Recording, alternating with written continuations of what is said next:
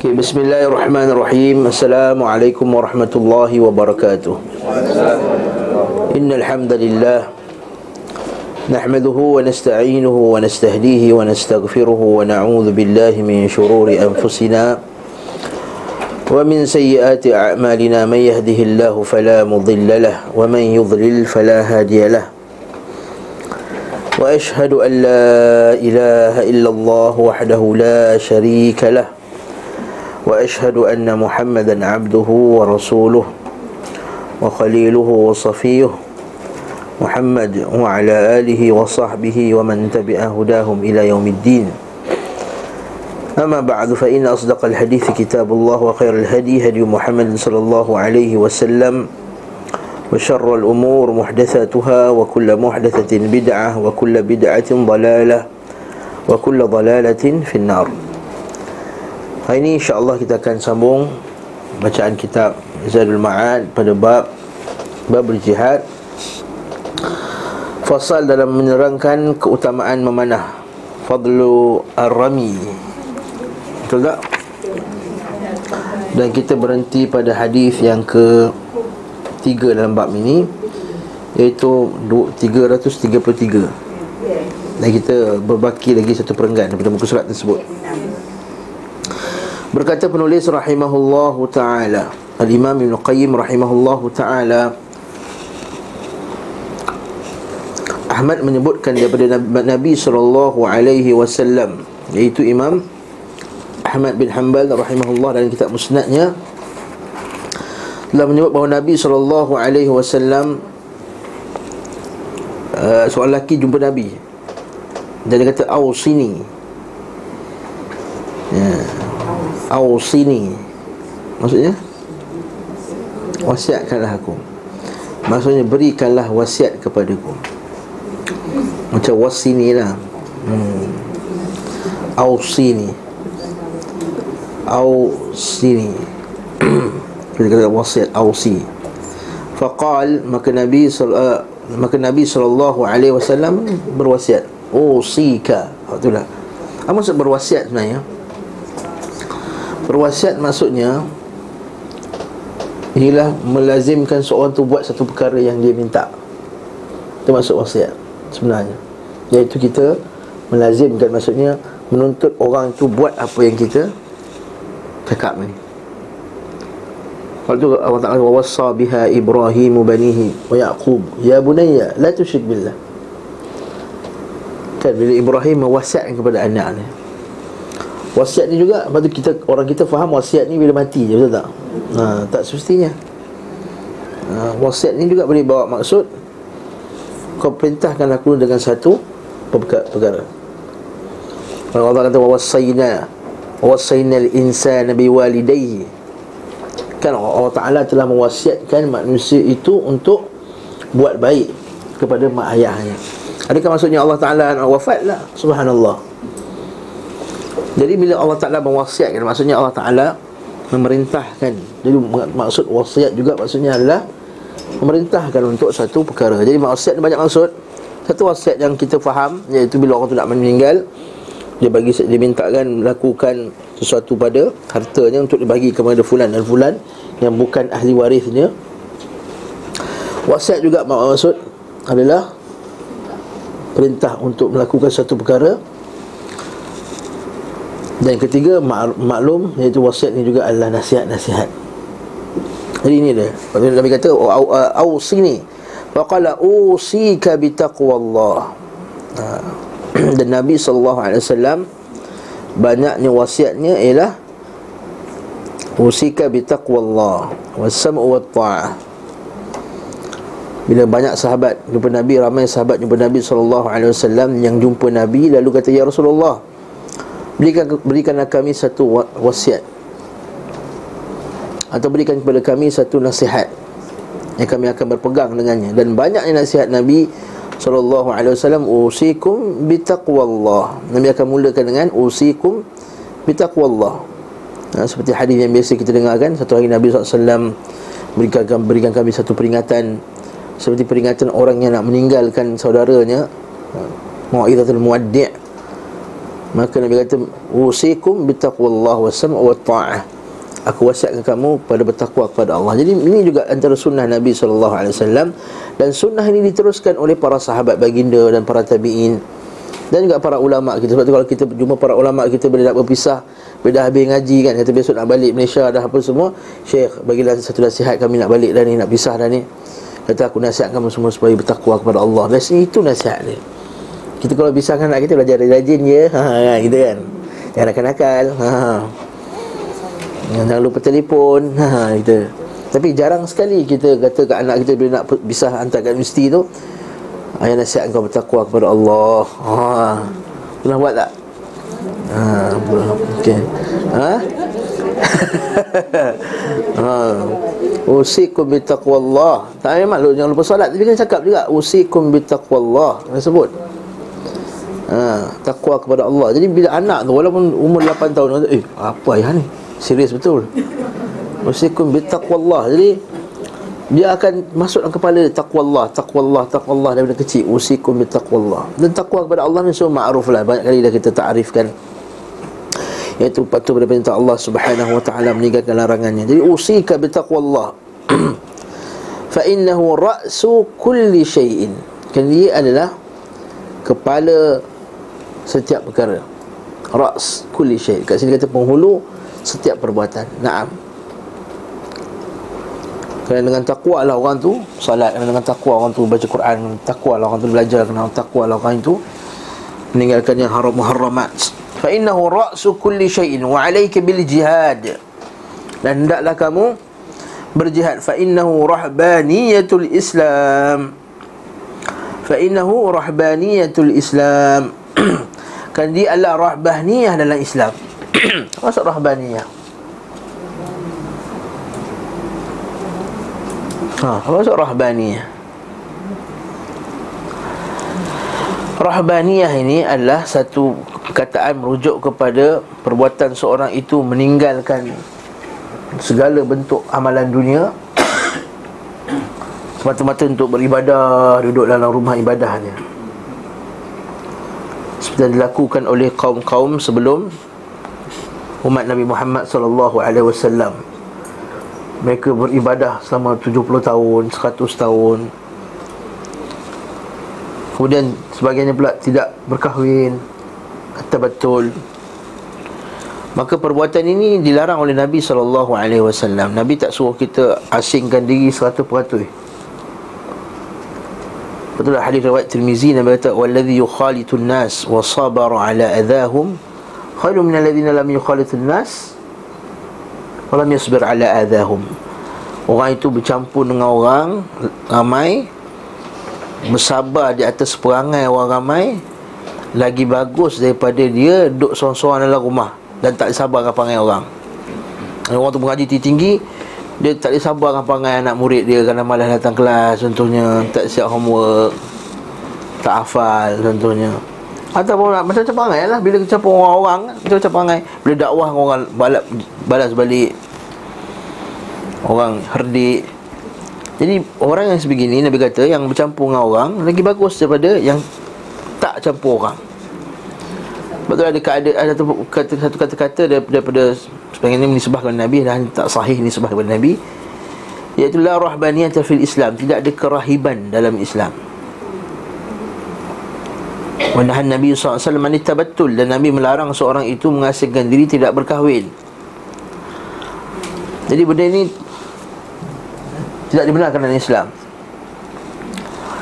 Tapi kalau seseorang itu dia nak buat rahbaniyah, ada satu saja jalan untuk rahbaniyah dalam Islam, iaitu al-jihad. Sebab jihad kan terpaksa asing lah, kena pergi perang bertahun-tahun sebagainya, 2 tahun, 3 tahun tak balik-balik. Lepas tu Nabi kata dalam hadis ni, فَإِنَّهُ رَحْبَانِيَةُ Islam. Ni rahbaniyah, ialah kerahiban maksudnya, ialah perbuatan mengasingkan diri untuk Allah Subhanahu Wa Taala, yang salah satunya valid dalam Islam. Adapun rahbaniyah Islam yang kedua adalah salatul lail, itu sahaja. Okey, soalan seterusnya, maka dalam Islam, apakah Islam membenarkan kita ini beruzlah, mengasingkan diri untuk beribadah?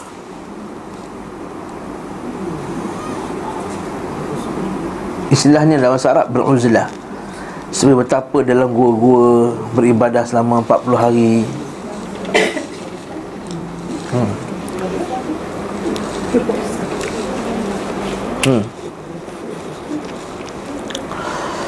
Okey. Boleh ke tak ni?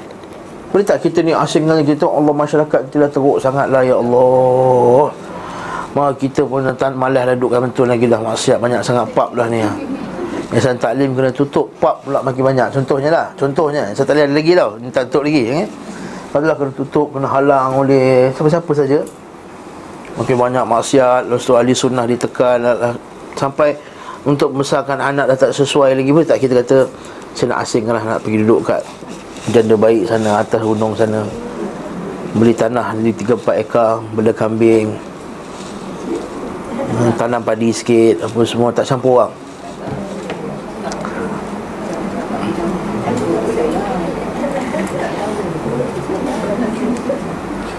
Boleh tak? Okey. Kau Nanti Rafiq kata kalau teruk sangat boleh. Boleh. Hai? Macam mana? Kita kan dah belajar sebelum ni, kan? Kita mesti kalau dah keadaan kat satu negeri tu terlampau teruk dan tak boleh lagi lah untuk kita mengamalkan Islam dan tak mampu untuk berjihad, untuk berjihad, untuk nak keluar, untuk menegak kebenaran. Betul, dia kata apa? Ajaklah kepada ma'ruf dan cegahlah yang mungkar sebelum tiba satu zaman di mana orang semua akan berlakunya syuhan muta' wa hawan muttaba' wa ijab kulli dhi ra'in ra'yah. Sebelum berlakunya hawan syuhan muta', ketika tu orang makin tamak, sangat tamak. Syuhan muta', iaitu ketamakan yang ditaati. Maksudnya orang sangat tamak sampai sanggup menzalimi orang lain. Wa hawan muttaba', dan ketika itu hawa nafsu tersebar betul.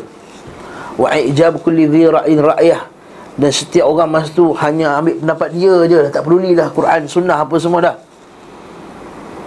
Masa tu Nabi kata wada' amral awam, maksudnya tinggalkanlah urusan orang awam dan fokus sajalah kepada urusan orang yang ma'ruf saja. Maka ketika itu nak mengasingkan diri, dah tak mampu untuk berjihad, dah tak ada kekuatan untuk amar ma'ruf dan nahi mungkar, maka ketika itu boleh dia nak mengasingkan diri. Sebab tu dalam hadis Nabi SAW, hadis Sahih Bukhari, Nabi kata sesungguhnya akan tiba satu zaman di mana sebaik-baik harta bagi seorang Muslim itu adalah kambing-kambing yang dibelanya di kaki-kaki gunung. Dia melarikan dirinya daripada manusia kerana hendak menjaga agamanya. Kalau orang kaya boleh naik gunung, duduk hotel atas tu kan, duduk rumah, mansion. Yang miskin-miskin duduklah dekat mana-mana, celah-celah mana. Ini berlaku pada zaman para sebagian para sahabat radhiyallahu anhum yang tak tahan lagi dah dengan situasi. Mereka pun keluar ke Rabadzah contohnya. Abu Dzar al-Ghifari contohnya, dia mengasingkan dirinya. Nabi kata Abu Dzar dia akan hidup bersorangan, dia datang bersorangan, dia hidup bersorangan dan dia akan mati bersorangan. Abu Dzar al-Ghifari contohnya, dia asingkan diri dalam keadaan ketika yang sangat manusia confused akan berlaku pada zaman tersebut. Kan Nabi kata akan berlaku pada umatku nanti fitnatun kaqita'il lailil muzlim. Kan akan berlaku zaman di mana fitnah akan berlaku, kekeliruan akan berlaku seperti waktu malam-malam yang gelap, dah tak ada jalan nak keluar. Yusbihur rajul mu'mina wa yumsi kafira wa yusbihu mu'mina wa yumsi mu'mina wa yusbihu kafira. Dia paginya beriman, malamnya kafir, malamnya beriman, paginya kafir. Maka dia tak dapat tahu keadaan sebenar, situasi sebenar. Keadaan itu maksudnya macam mana dia? Tapi dalam keadaan masih lagi umat Islam, ahli sunnah, ahli syaukah, ada kekuatan, maka seharusnya setiapnya bergabung untuk dengan ahli sunnah, bekerja, berjuang, bermati-matian. Seperti yang kita sedang bincangkan sekarang ini. Barakallahu fiik. Jadi semata-mata uzlah, asingkan diri, tak campur orang, ini bukan daripada sunnah Nabi SAW. Setiap Nabi dia menghadapi kaumnya dan dia bersabar di atas kaumnya. Kan? Barakallahu fiik. Yang pergi solok 40 hari itu bukan sunnah Nabi SAW. Pergi bersolok di gunung-gunung, Nama istilah dia panggil bersuluk, ini dia panggil uzlah, mengasingkan diri macam ni. Itu bukan daripada sunnah Nabi SAW. Sunnah Nabi sebagainya berdalilkan dengan Nabi pergi Gua Hira. Kita kata kan Nabi pergi Gua Hira tu, kita kata itu tak sahih. Nabi SAW lepas dapat wahyu je, Nabi tak pergilah Gua Hira. Abu Bakar tak pergi Gua Hira, Omar tak pergi Gua Hira, Uthman tak pergi Gua Hira, Ali tak pergi Gua Hira, Abu Ubaidah Al-Jarrah tak pergi Gua Hira. Orang Malaysia dia tergigih pergi Gua Hira masa masih haji dengan umrah, nak semayang dalam tu. Dia tak ada fadilatnya semayang atas tu, tak ada fadilat langsung. Kita naik tu semata-mata melancong je, macam naik Fraser's Hill. Nampak tak? Naik Gua Hira tak ada ibadah pun, tak ada satu kata setiap langkah ke Gua Hira tu 10 darjat naik turun. Tak ada. Lepas tu Ustaz bukan kata sejarah. Kita pergi semata-mata sebab nak kenal sejarah Nabi SAW. Mungkin kita dapat pahala dari segi apa? Pahala nak kenal sejarah Nabi, itu je. Bukannya pahala naik turun. Bukan.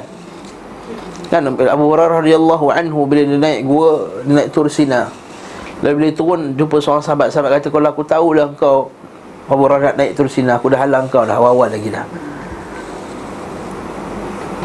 Sama lah juga orang kita pergi umrah naik atas apa? Jabar Rahmah. Oh semalam cerita telah harap malam. Allahu Akbar. Kan? Mamat love Ayu dekat atas tu tulis Allah musta'an. Ni banyak benda-benda. Sebab tu kita kata pada haji dan umrah ni banyak yang buat benda yang bid'ah lebih daripada yang sunnah. Jadi termasuklah antara bid'ah yang berlaku pada zaman ini adalah bersuluk. Suluknya ahli sunnah adalah qiyamul lail. Ahli sunnah ni suluk satu je, qiyamul lail. Nabi kata afshus salam wa at'imut ta'am wa sallu bil laili wan nasu niyam tadkhulul jannata bisalam. Nabi sallam, Nabi kata nak tak ya, dia kata bersahabat, nak tak aku beritahu kepada kamu tentang perkara yang boleh menghapuskan dosa-dosa kamu, minal mukaffirat. Dan satu hari Nabi SAW, hadis riwayat Tirmizi, dan satu hari Nabi terlambat pergi sembahyang subuh. Bukan maksudnya Nabi terlambat, maksudnya kami terlambat sikit daripada waktu biasa. Sampailah kami takut terlepas subuh lah, sebab para sahabat takkan sembahyang subuh melainkan dengan Nabi SAW. Bila Nabi keluar, Nabi kata aku bukan sengaja lambat tadi, Allah Subhanahu Taala telah mewahyukan aku satu perkara, iaitu tentang malaikat itu berselisih, bergaduh. Bukan bergaduh, kita kata berdebat, ikhtasam. Berdebatnya malaikat tentang dua perkara. Perkara yang menaikkan darjat dan perkara yang menghapuskan dosa. Lalu Nabi SAW beritahu, apakah perkara yang menaikkan darjat tadi? Nabi kata afshus salam, sebarkan salam, wa at'imut ta'am, wa at'imut ta'am, bagi makan, wa sallu bil lail. Nabi kata dan banyakkan aqdam, maknanya melangkah ke masjid. Itu sorry. Betul. Wasallu bil laili wan nasu niyam, salat waktu malam. Belum, itu yang termasuk mukaffirat tadi. Wasallu bil laili wan nasu niyam, dan salat pada waktu malam. Wasallu bil lail, salat pada waktu malam. Wan nasu niyam, maksudnya apa? Bahasa Arab. Wasallu bil laili wan nasu niyam.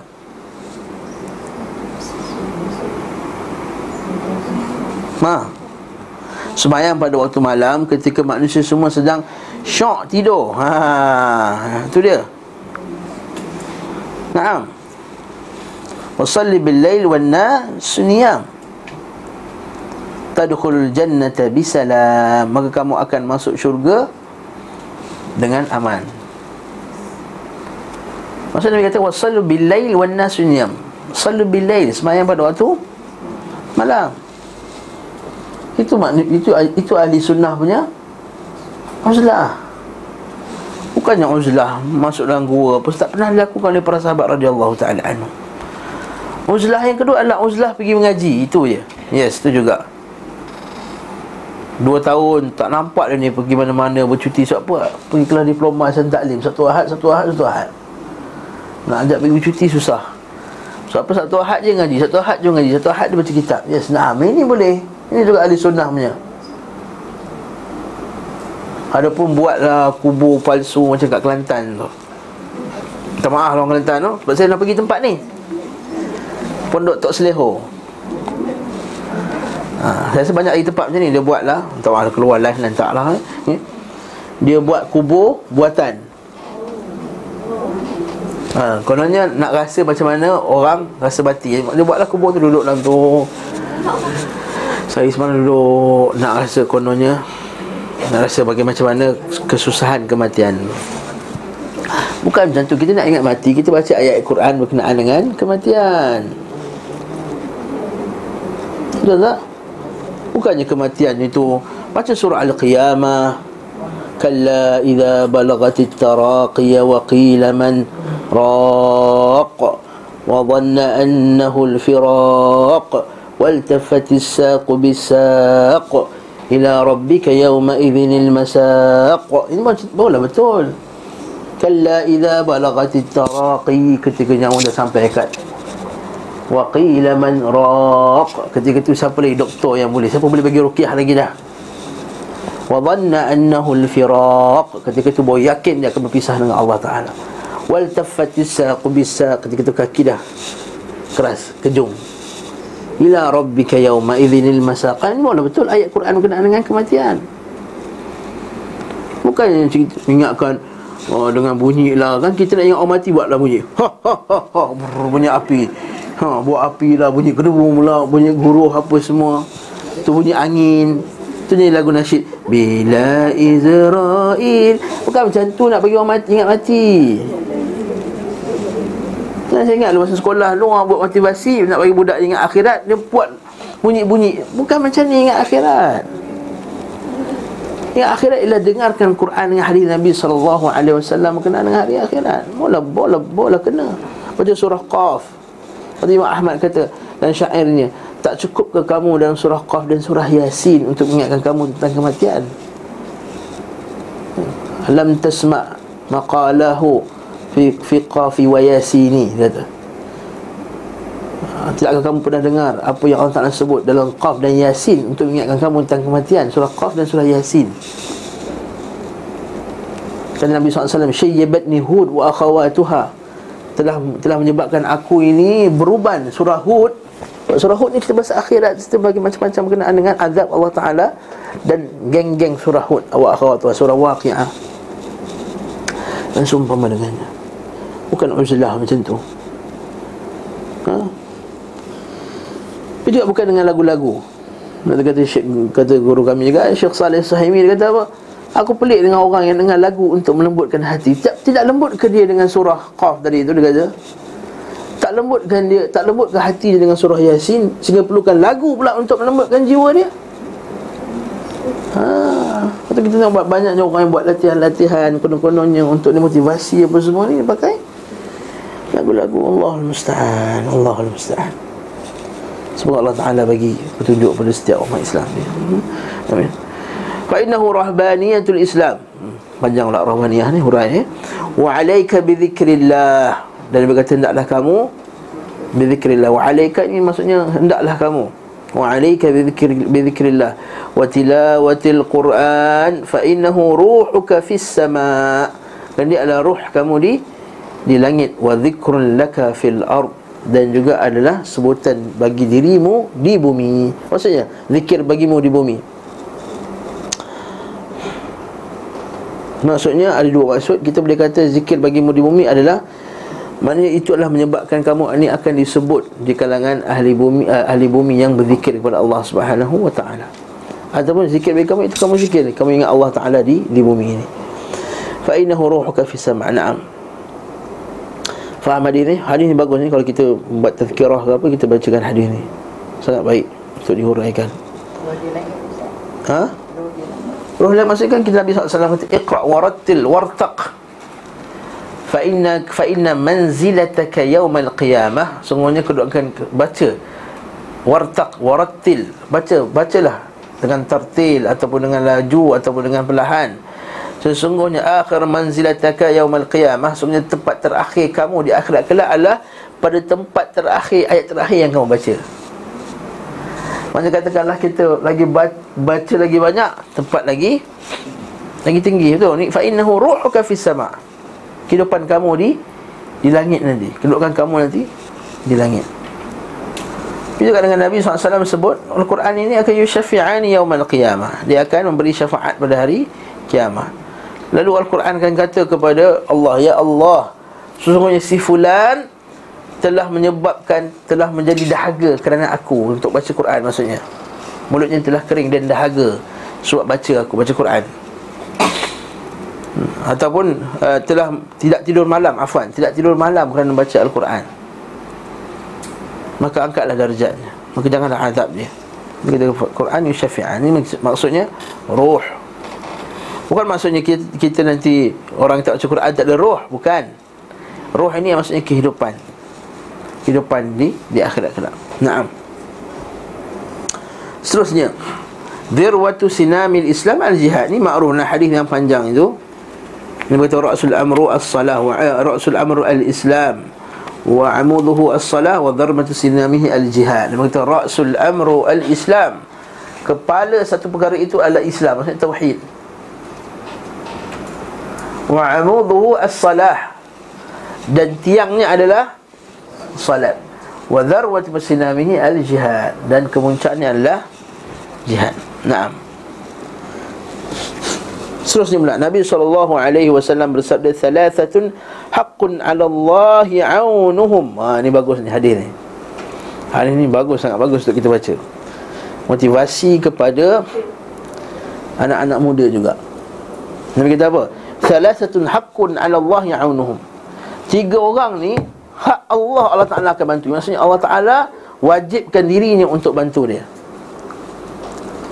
Dia sebut haqqun ala Allah, maksudnya Allah Ta'ala kata ini kerana rahmatnya aku nak tolong tiga golongan. Siapa golongan tu? Yang pertama Nabi kata al-mujahidu fi sabilillah, orang nak berjihad pada jalan Allah. Sama ada Allah Ta'ala tolong dia dalam dia nak keluar, ataupun tolongnya dari segi menolong, membantu, menjaga keluarga dia. Barakallahu fiik.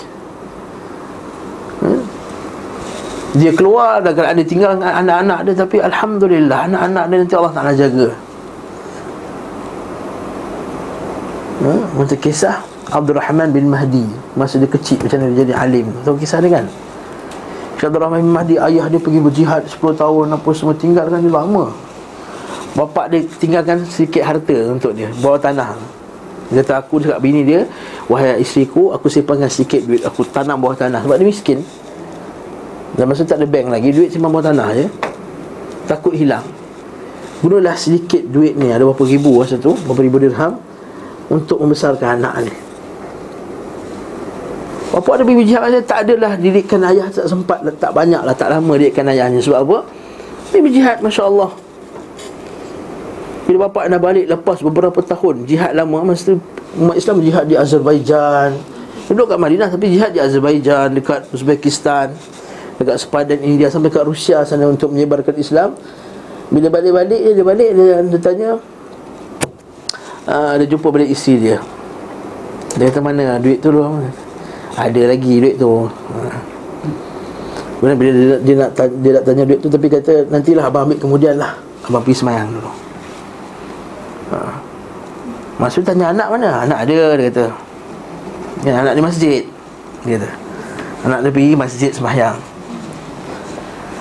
Okay, lepas tu bila dia, si bapak tu pergi ke masjid, dia tengok ada satu orang alim, ya Allah, mengajar, best betul mengajar. Mengajar hadis sampai beribu orang pergi dengar kuliah ni. Tapi dia tak kenal. Yang lelaki dia tak kenal, lama tak jumpa, tak kenal lah. Dia balik-balik rumah, dia tanya isteri dia balik. Dia kata, mana duit tadi? Dia tak ada kat situ. Tapi masa pergi masjid tadi abang nampak, ya Allah, satu orang ni Masya Allah hebatnya mengajar.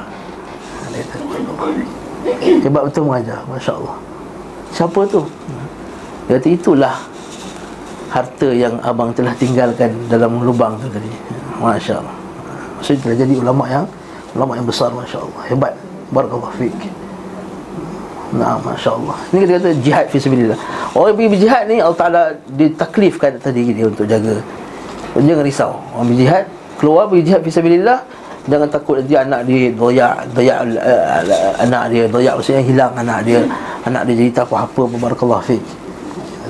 Sebab apa? Sebab Allah Ta'ala taklifkan dia. Hakun ala Allah. Allah Ta'ala janji dah akan bantu dia. Kita takut kadang-kadang tinggalkan anak kita. Masya Allah. Hantar anak jauh sikit pun takut. Jauh tu kat mana? Perak. Allah, jauh benar. Nak tahfiz. Ustaz, tahfiz sunnah ada tak kat Malaysia ni? Setahu saya tahfiz sunnah KL ni susah, Ustaz. Ada satu kat Perak, satu kat Kelantan, satu kat Terengganu. Allah, Ustaz, jauhnya. Anak berumur 15. Allah. Kalau 7 tahun ialah jauh. 15 dah. Orang lain dah hantar 12 tahun. Kalau cuba dapat offer ke Oxford 12 tahun, hantar terus. Without any doubt and hesitation. Pergi terus. Tapi kalau cuba hantar pergi mengaji 12 tahun tahfiz, oh jauh, Ustaz. Allah Ustaz. Ingat ni hakun Allah. Hakun ala Allah. Ini hak Allah Ta'ala kan. Bantu. Yang kedua, jihad. Maksudnya bila buat jihad tu sendiri. Kita buat program, ya Allah, macam mana ni? Nak buat program hujung tahun ni, nak buat dakwah, syekh nak datang, duit tak ada. Tak apa, kita jalan je mana kita mampu. Masa dah jalan, insya Allah datang. Bukanlah saya kata tak payah berusaha ke arah tu. Naam, kita ada usaha untuk kumpulkan dana apa semua. Masya Allah, macam kita ada sekarang ni, orang yang buat ni. Tapi barakallahu fiik, masa mula-mula tu nak buat tu bukan mudah. Kosonglah poket kita. Kita ingat masa sahabat kita nak mula-mula buat daurah apa semua, panggil masyayikh dari luar, kadang-kadang kosong, tak ada apa. Tapi Allah Ta'ala bantu. Alhamdulillah sekarang saya baru balik dari Makassar kan. Dakwah dia bermula dengan 4-5 orang je kampung. Baru ni kita pergi 20,000 orang datang kuliah daurah sunnah di Sulawesi, Indonesia. 20,000, 25,000 datang kuliah, berimpit-impit. Dan bukan sponsor pun, bukan ada tiket ke makan ke apa, tak ada. Yang datang, ada yang naik basikal tu 10 km naik basikal. Allahu Akbar. Hakun Allah. Ini hak Allah untuk membantunya. Jadi jangan kita susah hati. Allah Ta'ala akan bantu. Allah Ta'ala kata, innallaha ma'al ladzina taqaw wal ladzina hum muhsinun. Allah Ta'ala bersama orang bertakwa dan orang yang muhsin. Ya. Kemudian al-mujahid fi sabilillah wal mukatabu alladhi yuridul ada. Dan hamba al-mukatab, iaitu hamba yang nak membebaskan dirinya. Ya, seorang hamba dalam Islam ada bab mukatabah tu, iaitu seorang hamba boleh meminta kepada tuannya untuk bebaskan dirinya dengan membayar tertentu, harga tertentu. Maksudnya bos dia benarkanlah dia buat kerja sikit, kerja luar sekejap, atau mendapat duit daripada orang luar, lalu dia tebus diri dia. Nah, saya bayar 10,000, bebas. Boleh. Al-mukatab alladhi yuridul ada. Yang ketiga ni, yang tiga bagi motivasi ni kepada anak-anak kita. Bukan kepada bapak-bapaknya. Okey. Kepada anak-anaknya.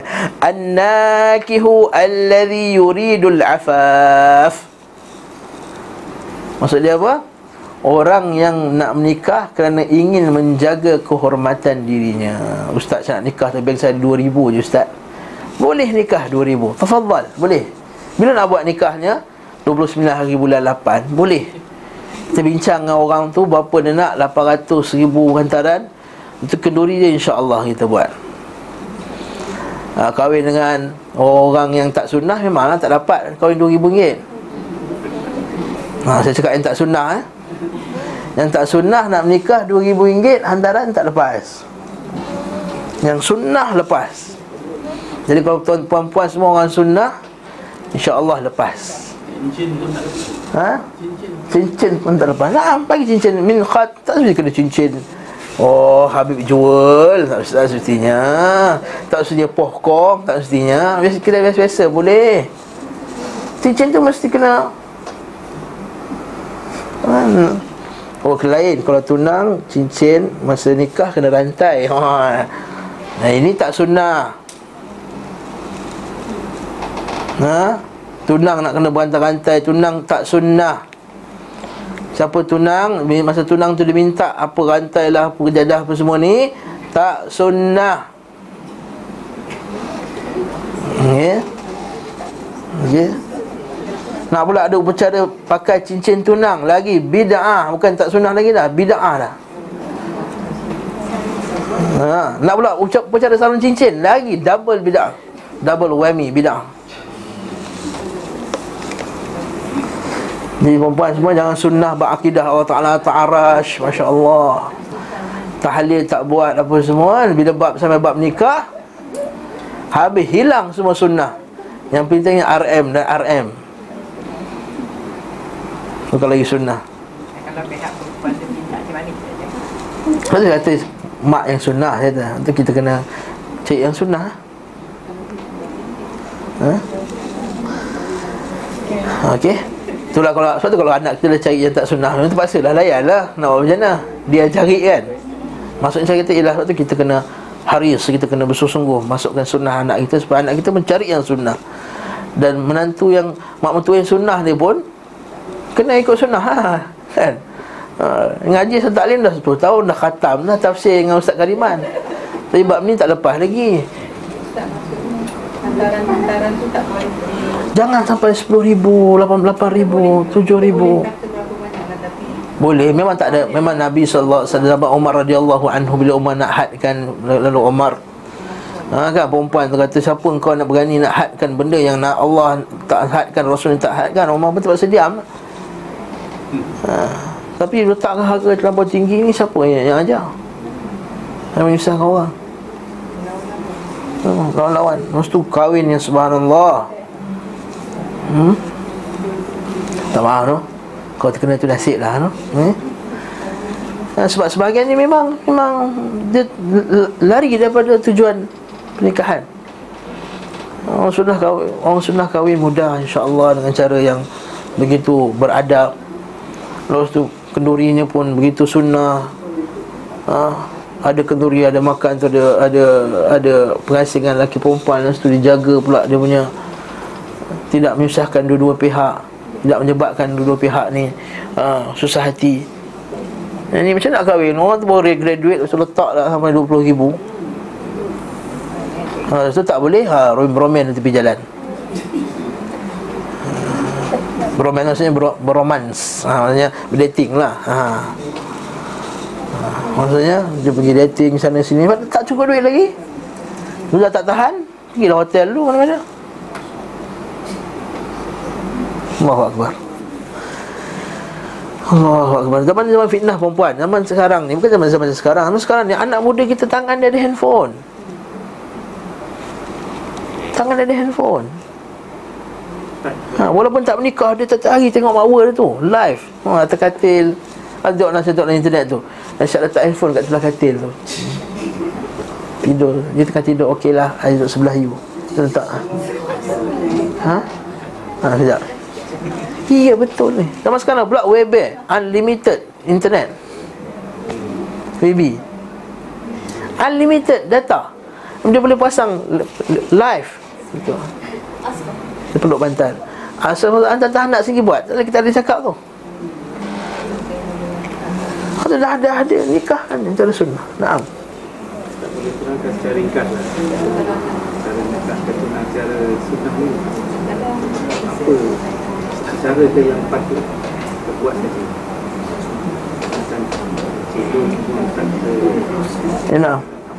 Cara yang baik yang memenuhi sunnah. Cara menikah dengan sunnah. Masya-Allah, tengok waktu kuliah tu. Simple jelah. Cara okey. Yang pertama, hendaklah lelaki itu mengaji dulu bab nikah, supaya tahu syarat-syaratnya. Ya, supaya tahu wanita macam nak nikah, begitu juga wanitanya. Carilah wanita al-waludul wadud, allazi al-waludul wadud al-uud, dah setengah hari lewat al-uud, al-waludul wadudul uud, iaitu orang perempuan yang penyayang, banyak anak. Lepas itu al-uud, yang bila al-aid, yang menyebabkan orang nak balik kat dia. Maksudnya kalau suami dia 3 hari tak jumpa, ya Allah rindunya bini aku ni. Macam kata, cantik 3 hari cuti, lega. Lega daripada naging-naging semua. Dia al-u'ud. Mana dia kata al-u'ud, dia kata al-aid. Al-aid, al-aid, yang menyebabkan orang dia menarik kat dia. Sepatutlah kita, sepatutlah sebelum kahwin macam nak tahu ustaz. Lepas tu kita kena dating pun kita tahu.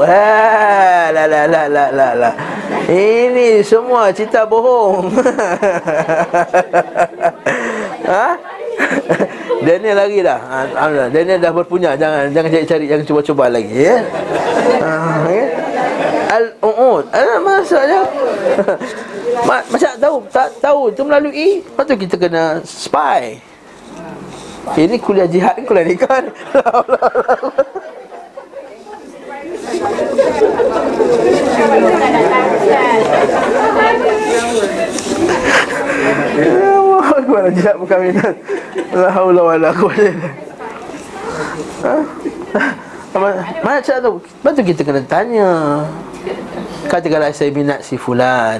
Saya pula, oh, si fulan. Saya bayar. Oh, lain minat si fulan.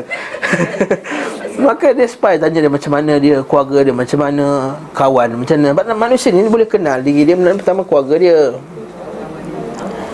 yang kedua kawannya. Kan kita banyak kali sebut almar'u ala dini khalilih. Soalan itu di atas agama sahabat-sahabatnya. Kalau yang keliling ni kawan ni, yang mengaji santa alim, diploma, lepas itu yang pergi ni, yang pergi program sana sini, tak dikenali kawan dia berkepit dengan orang lain, maka insya-Allah khair. Tanya pula kawan dia macam ni, dia ni macam ni, macam ni, macam ni, macam ni. Dia ni rajin terkelas, tapi yang kena cakap tu pula kena terang. Dia ni rajin terkelas, tapi dia ni fasih sikit tau. Lambat 5 minit dia tak boleh. Dia kena hati-hati, kalau jadi lembab-lembab ni tak boleh. Kena bagi tahu dia. Kena bagi tahu dia punya. Mengumpat. Bab ni mengumpat dibenarkan, harus. Bab ni betul. Macam macam tu kan. Tanya Ismail tak mesti tak boleh tanya direct. Kalau dia direct mesti dia jawab ya. Dah minat. Awak ni semayang tak? Mayang cik. Masjid pergi. Ya dah nak nikah sangat. Bukan macam tu caranya. Caranya zuhur nanti suruh bapaknya pergi masjid tu, tengok dia, tengok dia keluar pergi masjid ke tak. Ni kita spy. Bukan spy kat dalam bilik air dia, bukan. Maksudnya spy tengok perangai dia macam mana, pergi mana, dengan kawan-kawan siapa dia pergi. Pergi tu tanya kawan-kawan. Lepas tu kena tanya kawan-kawan rapat. Dan ketika nak menikah ni, kalau korang tanya dia, orang yang saksi tu wajib memberi saksi yang benar. Lepas tu Nabi dulu pernah ditanya tentang fulan. Dia kata dia ni bagus, tapi dia ni kedekut. Nabi sebut terang-terang, dia ni bagus, tapi dia ni tangan dia tak pernah turun daripada. Maksudnya dia suka pukul. Maksudnya kita kena bagi yang saksi yang benar. Tak boleh kita kata macam mana aku nak nikah ni, tanya pasal kawan kau fulan. Oh dia bagus, sedangkan dia ni tak bagus. Dia ni bagus, dia ni rajin terkelasan taklim, tapi dia ni ada kadang-kadang dia ni malas sikit. Nak buat homework. Bukan? Bukan. Bab ni boleh. Bab ni khas ni, bab ni je. Bab ini. Boleh, bab ini je boleh. Jangan tambah pula sebab memanglah sebab nenek dia dulu. Ini umpat. Dah. Terkait dengan nenek dia pula. Memang aku kenal nenek dia dulu, memang malas. Sama macam cucu dia. Ini umpat. Ini umpat. Ini ditambah. Jadi kita kena, ini kita kena check. Lepas tu kita tengok dulu budak-budak mana belajar, duk mengaji kat mana. Kalau asyik pergi tak malam, tergih-gih, berjalan 12 malam, pergi lepak, kedai minum lagi, orang perempuan. Perempuan zaman sekarang ramai macam tu. Allahul musta'an. Tiga kek dekat kedai kopi tepi jalan. Allahul musta'an. Ni bukan calonnya untuk ahli sunnah, untuk orang yang nak bahagia di akhirat. Allahul musta'an. Jadi al-walud yang banyak anak pula memanglah tak boleh nak tengok, tapi kita boleh tengok adik-beradik dia lah. Ada ni 4, ada ni 5, ada ni 7. Tapi kita kata barakallahu fiik. Kemudian tengok pada agamanya. Taribat yadak, Nabi kata. Tengok agama tangan kamu akan senang, lepas tangan kamu. Lepas kita kata pertama mengaji, kita tahu dulu ciri-ciri macam mana. Sebab orang tak mengaji biasanya dia akan cari yang apa yang nafsu dia suka saja. Ustaz, kalau kita semua dia baca Quran, baca hadis, Bukan syarat juga. Bagus juga kalau dia suruh baca Quran, tapi ramai baca Quran tapi perangai tak apa-apa. Cari betul, saya kata patutnya carinya Allah dah jadi kuliah nikah lah ni, cari jodoh. Boleh baca Ustaz Qazi Elias lah ni ya? Maksudnya ke boleh pergi cari dalam majlis yang baik. Itu kata guru kami dulu, wanita yang baik cik di majlis yang baik. Macam baik macam ni lah kuliah-kuliah ni. Ya, kuliah hari Khamis ni malah semua cik-macik hari-hari lain. Ha?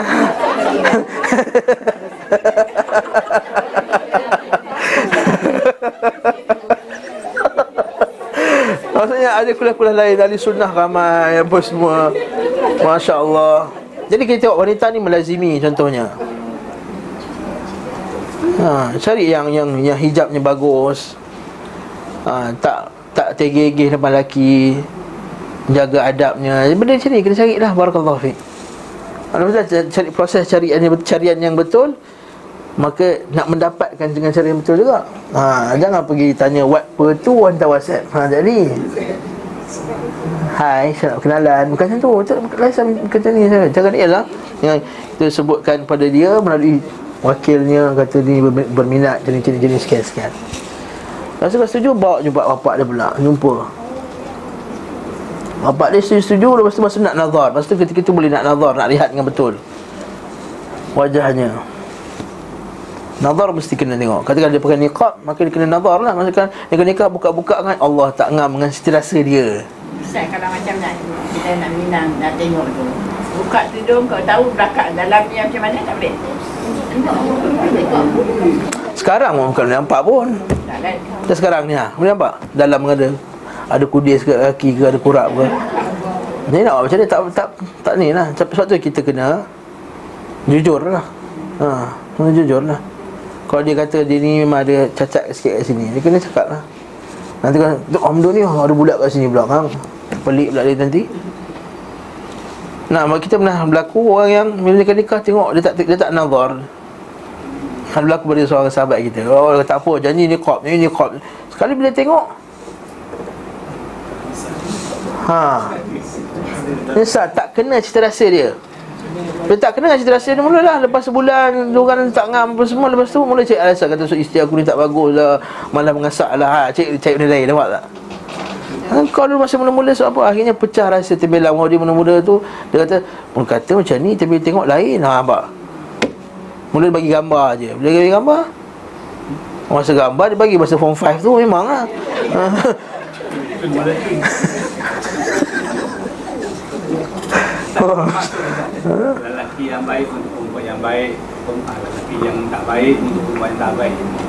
Itu maksudnya kalau lelaki tak baik, dia akan cari wanita yang baik. InsyaAllah khair. Barakallahu fiik. Al-khabithatu lil-khabithin wat-tayyibatu lit-tayyibin. Mana beza? Jadi kita mesti cari yang, dan kita ijtihad. Dan benda ni bukannya pasti, ijtihad. Pak Nabi SAW, bila kamu dapati pada isteri kamu benda yang kamu tak suka, maka bersabarlah. Sesungguhnya dia juga telah bersabar pada kamu dengan panggil kamu yang tak apa-apa juga. Asa an takrahu syai'an wa huwa khairul lakum. Mungkin benda yang kamu benci tu, benda tu baik untuk kamu. Mana ada perfect, mana datang nanti Masya Allah, dah lah cantik, baik, kaya, pandai masak, pandai layan, lemah lembut, tak suka berletik. Kalau bangun pukul 10 pagi pun dia tak cakap apa-apa, dia tengok je. Ini tipu, ini bohong.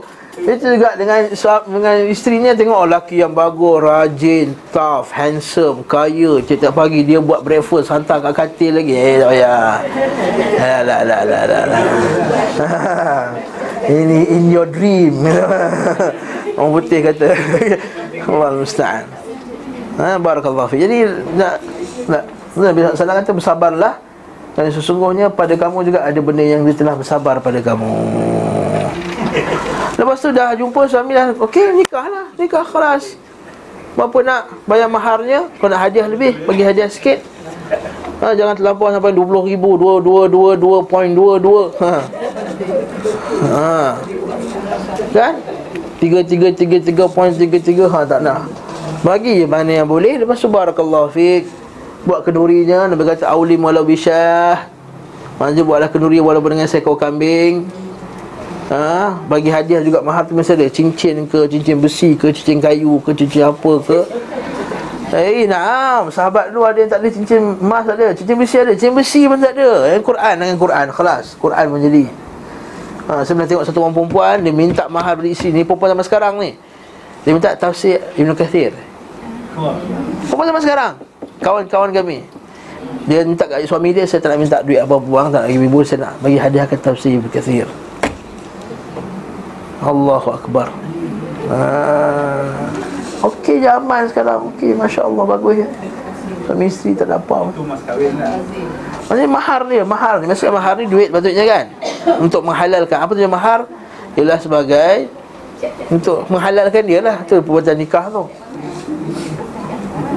Barakallahu fiik. Jadi dia kata saya tak nak mahar duit bang, saya nak tafsir Mukathir. Tafsir Mukathir, Masya Allah.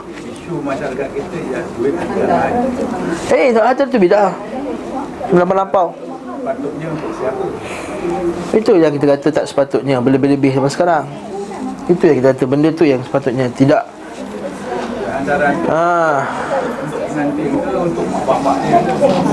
Antara untuk bapak dia biasanya untuk belanja kenduri nikah dia apa semua. Lepas tu kata biasanya kalau tengoklah, kalau ramai mahal lah sikit. Antara ni sama tak, bapak dia fikir untuk buat duit kenduri tu. Kita dapat bayar untuk orang perempuan lepas tu buatlah sekali. Kalau tak ada duit, sekarang jamakkan je sekali. Inilah lelaki satu, perempuan satu, itulah KL lain kan. Mak belah perempuan duduk Sarawak, mak belah lelaki duduk Kedah, dia pula KL. So 3 kali kenduri. Allah musta'an.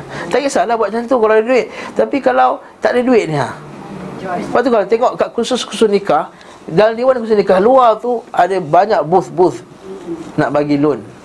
Pernah pergi? Iya.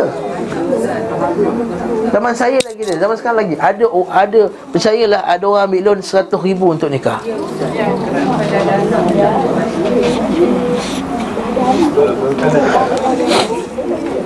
Yelah, semua hidup sekali kan. Termakan dengan benda ni. Antara lah mas kahwin, mahar ni yang telah ditetapkan oleh pemerintah tu RM80, RM100 tunai, RM150 tunai.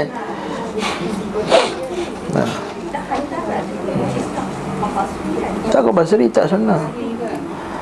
Lepas tu 9 lah, 7 lah, 11 lah. Siapa kata macam ni? Ya itu adat, tapi adat yang merosakkan.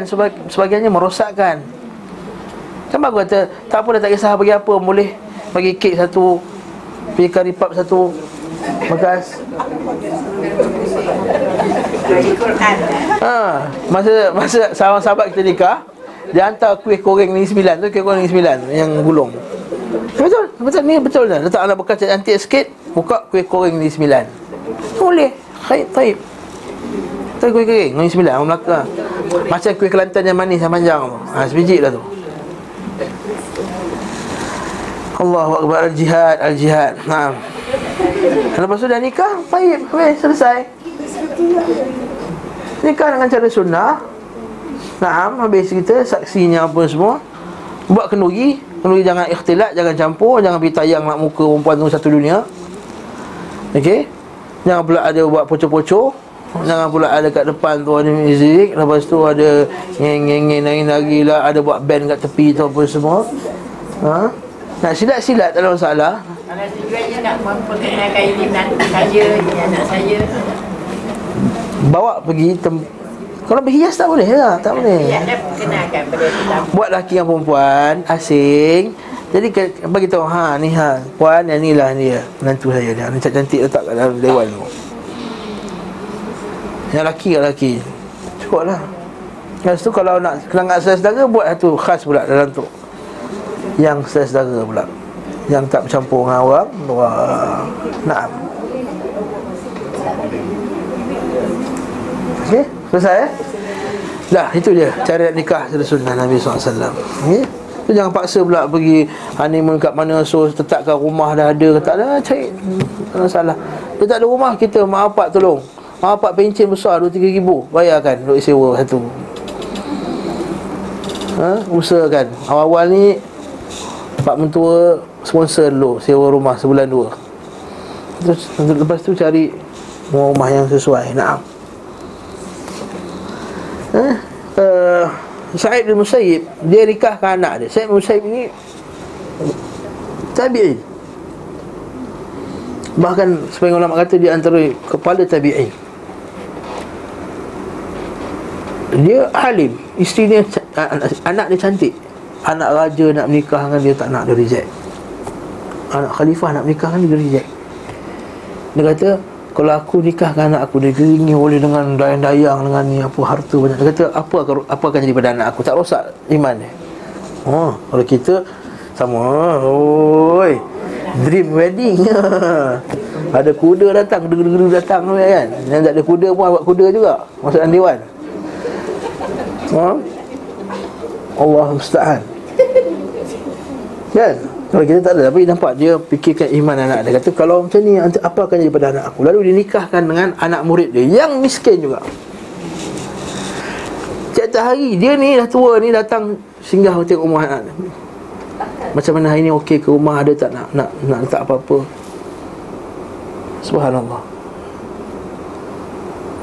Lah dia hantar pula orang untuk tolong baiki rumah anak dia. Bukan saya kata suruh macam ni lah kan, tapi seumpama maksudnya dia nak tolong orang tu. Orang tu susah, dia nak tolong, bagi sebab dia tahu kalau dia ni dapat kehidupan yang selesa sikit, insyaAllah akan anak dia tu akan dijaga akidah dan agama.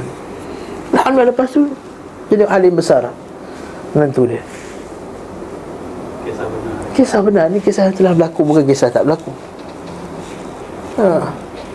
Bagi kita ni takut sangat. Saya pergi ke Makassar, kita tengok rumah ikhwah-ikhwah sebagian. Rumah ni satu rumah, 2 bilik, sederhana je rumahnya. Tapi Masya Allah, pengajiannya kuat, agamanya kuat, Masya Allah. Jadi tengok rumah dia, ya Allah, macam ada rumah macam ni zaman sekarang. Rumah yang sangat sederhana. Masuk, TV tak ada, kosong. Basic. Ada tilam, ada katil, ada satu aircon kan. Ada juga aircon. Tapi tak adalah macam rumah kita macam-macam kan. Rumah kita macam-macam. Okay. Masya-Allah. Dah ni apa? Cuba nanti kita buat satu lain nak kuliah khas. Antara cara sunnah. Bahagia bersama keluarga dengan cara sunnah Nabi SAW. Penting. Naam. Dah 11 suku dah, Masya Allah. Jadi wanaki alladhi yuridul afaf, dia Allah Ta'ala akan jaga dia daripada menjaga, untuk dia menjaga afaf. Afaf ni menjaga kehormatan diri dia. Allah Ta'ala akan bantu dia, insyaAllah. Kita tengok ada orang tak ada duit, mudah je Allah Ta'ala nikahkan dia. Yang tak ada calon, mudah Allah Ta'ala carikan calon untuk dia, insyaAllah. Yang penting dia kena, dia betul-betul dia nak nikahkan Allah Ta'ala. Allah Ta'ala akan bantu dia, insyaAllah. Dan hadis Nabi SAW seterusnya lah, وَقَالَ صَلَى اللَّهُ عَلَيْهِ وَسَلَّمَ مَنْ مَاتَ وَلَمْ يَغْزُ وَلَمْ يُحَدِّثْ بِهِ نَفْسَهُ مَاتَ عَلَى شُعْبَةٍ مِّن نِفَاقٍ. Siapa yang mati tidak pernah pergi berperang, berjihad, وَلَمْ يُحَدِّثْ بِهِ نَفْسَهُ, dan dia tak pernah pula berkata-kata kepada dirinya untuk dia nak pergi berjihad. Dia tak pernah berniat untuk nak pergi berjihad. Okey, mata ala syu'batin min nifaq, dia akan mati dalam keadaan dia ada secebis sifat munafik, ada sebahagian sifat munafik. Masya-Allah. Jadi setiap orang kena ada niat nak berjihad. Wa dzakara Abu Daud anhu, daripada Abu Daud pula, man lam yaghzu aw yujahiz ghazian, siapa tak pernah pergi berperang dan tidak pernah mempersiapkan orang pergi perang, tak pernah bantu pula, tak pernah bantu orang pergi jihad, tak pernah bagi bantuan sikit pun walaupun RM1. Au yukhallif ghazian fi ahlihi bi khairin, ataupun dia tidak pernah meninggalkan, memberikan harta kepada orang yang pergi berperang, pada ahli keluarga dia. Ini menunjukkan apa? Kita kalau kita tak mampu pergi jihad, kita kena bantu orang jihad. Tak mampu bantu orang jihad, bantu keluarga orang yang jihad pula. Okey. Asabahu Allah bi qari'atin yawma qabla yawm al-qiyamah. Dia akan terkena dengan qari'ah, bencana, azab daripada Allah Ta'ala sebelum hari kiamat lagi. Na'udzubillah. Hadis riwayat Abu Daud, sanadnya kuat. Hadis seterusnya pula, idza dhanna an-nasu bi dinar wa dirham, idza dhanna an-nas bi dinar wa dirham wa tabaya'u bil 'ainah, bila seorang itu telah bakhil dengan dinar dan dirham. وَتَبَايَعُوا بِالْعِينَةِ, dan dia berniaga dengan cara bay'ul 'ainah. Bil 'ainah ni cara riba.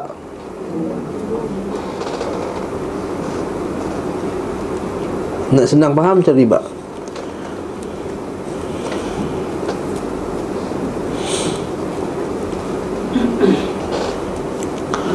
وَاتَّبَعُوا أَذْنَابَ الْبَقَرِ, dan mengikuti ekor-ekor sapi. Maksudnya apa? Mereka sibuk dengan ternakan lah, bukannya pergi follow buntut lembu tu, bukan. Maksudnya dia pergi sibuk dengan binatang ternakannya.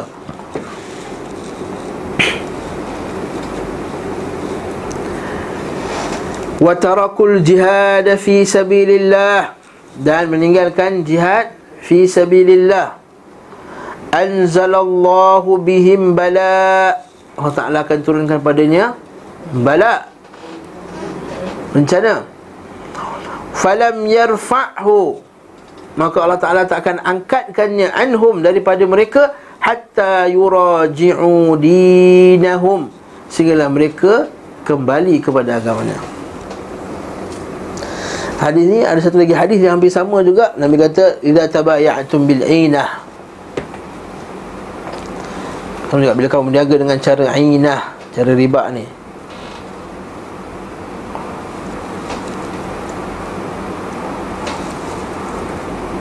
Wa aqaftum bi adnabil baqar, dan sibuk dengan binatang ternak. Wa raditum biz zara', dan kamu sibuk dengan tanaman-tanaman kamu. Ini hadis riwayat lain, tak ada kat sini.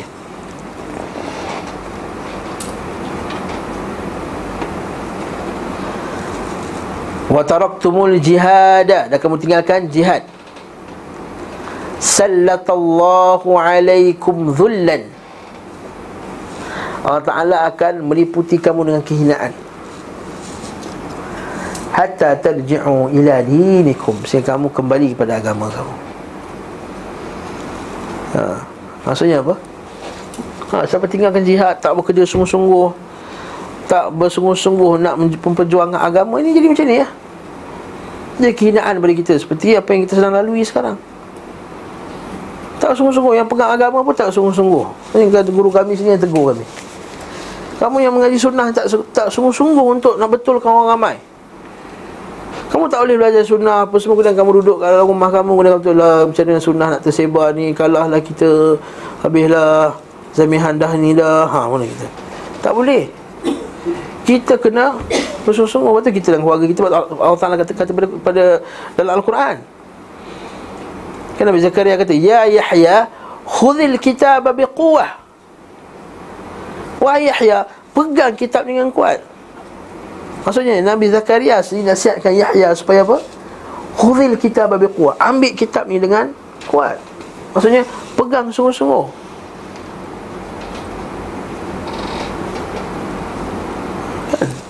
Kalau kita ni, bila kita tak pegang sungguh-sungguh, tengok orang buat maksiat, tengok orang buat bid'ah, tengok orang buat benda-benda yang tak betul, tak nak tegur dengan sungguh-sungguh, tak nak betulkan dengan sungguh-sungguh, akhirnya sallallahu alaikum dhullan. Allah Ta'ala akan ni dhullan.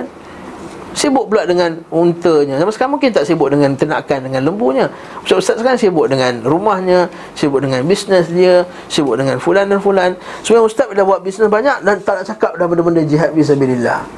Dia nak jual punya madu, nak jual dia punya sejadah ke, jubah ke. Dia buka lain jubah ustaz fulan. Jadi bila ceramah takkan cakap tuan-tuan tinggalkan bid'ah, orang tak nak beli dia jubah dia.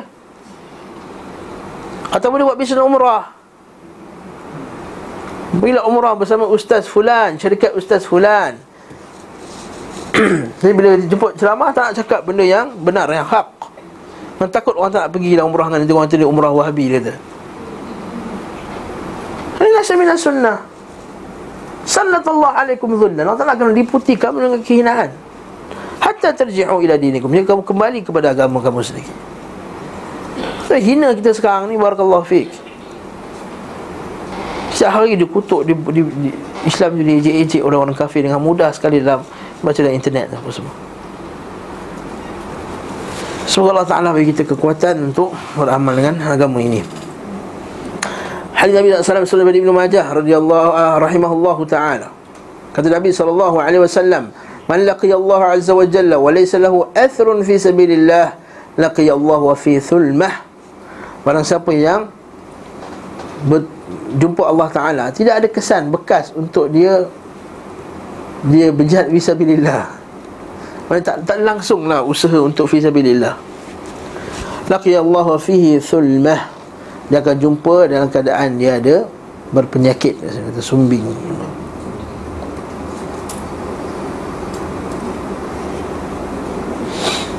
Naam.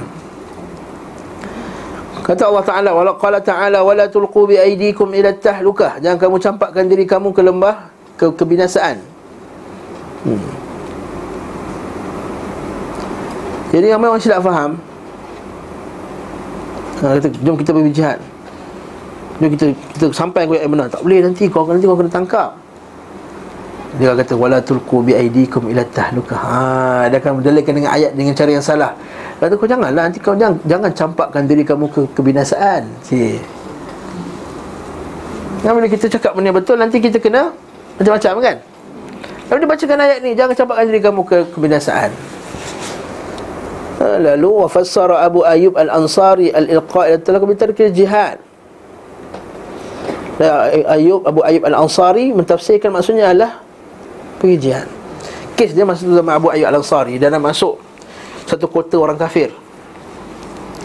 Nak masuk kota tu dia terkunci. Kuat kota tu, nak serang dari luar susah.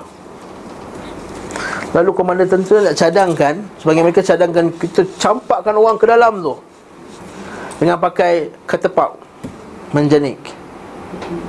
Maksudnya waktu-waktu tertentu campak kawan masuk ke dalam tu, baling, masuk, buka.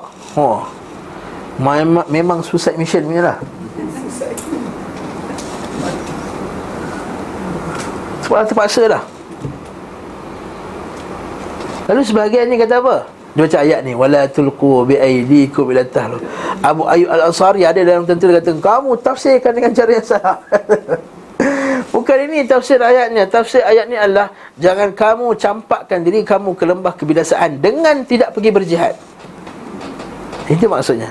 Kamu tak pergi berjihad, itulah kamu telah mencampakkan diri kamu ke lembah kebinasaan. Walaupun ayat ni boleh kita gunakan juga pada umumnya, umum lafaz. Kata Syekh Fauzan, ini contohnya, jangan kita makan benda-benda tak bagus. Jangan buat benda-benda yang tak sepatutnya. Pergi naik bungee jumping, buat apa? Wala tulqu bi aydikum ila tahlukah. Buat betul. Apa benda lah bungee jumping tu, bukan ada faedah pun. Lala terputus mati, sia-sia je mati. Tengok je dari atas gunung tu, nak boleh campak lagi apa semua. Ini campak kadang-kadang kebinasaan. Jangan campak diri kamu ke lembah kebinasaan yang tak sepatutnya. Ataupun pergi buat macam sama sekarang kan, budak-budak sama sekarang buat benda-benda gila-gila, entah apa tau, pergi naik atas bangunan-bangunan, panjat bangunan tu, panjat bangunan ni, kau nak stand sana stand sini, rupanya benda tu La haula wala quwwata illa billah. Wala tulqu bi aydikum ila tahlukah. Ini betul. Boleh juga baca ayat ni untuk orang isap rokok. Wala tulqu bi aydikum ila tahlukah. Ha, baca ayat ni. Jangan campakkan diri kamu ke kebinasaan. Na'am, ila tahlukah. Wa fassara Abu Ayyub. Abu Ayyub tafsirkan ayat ni, maka dengan tidak pergi berjihad itulah kamu telah meninggalkan diri kamu dengan meletakkan diri kamu ke lembah kebinasaan.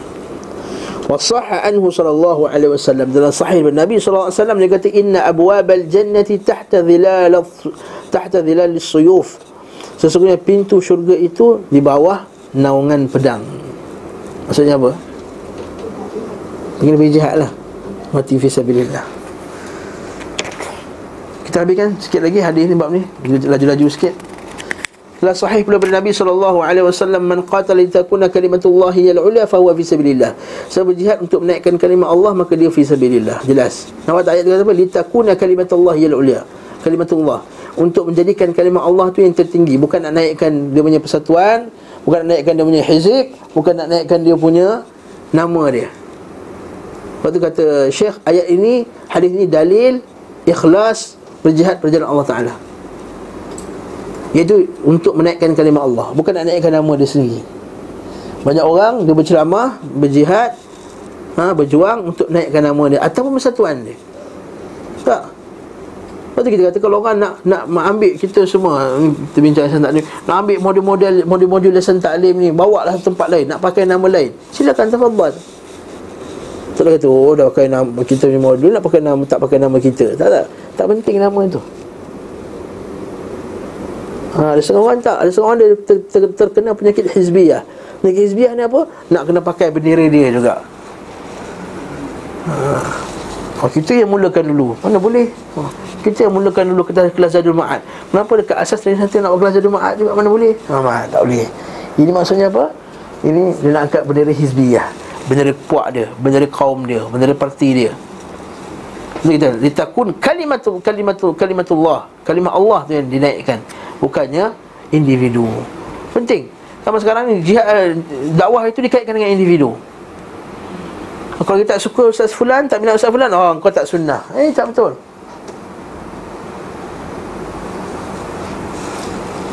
Yang penting isinya. Naam.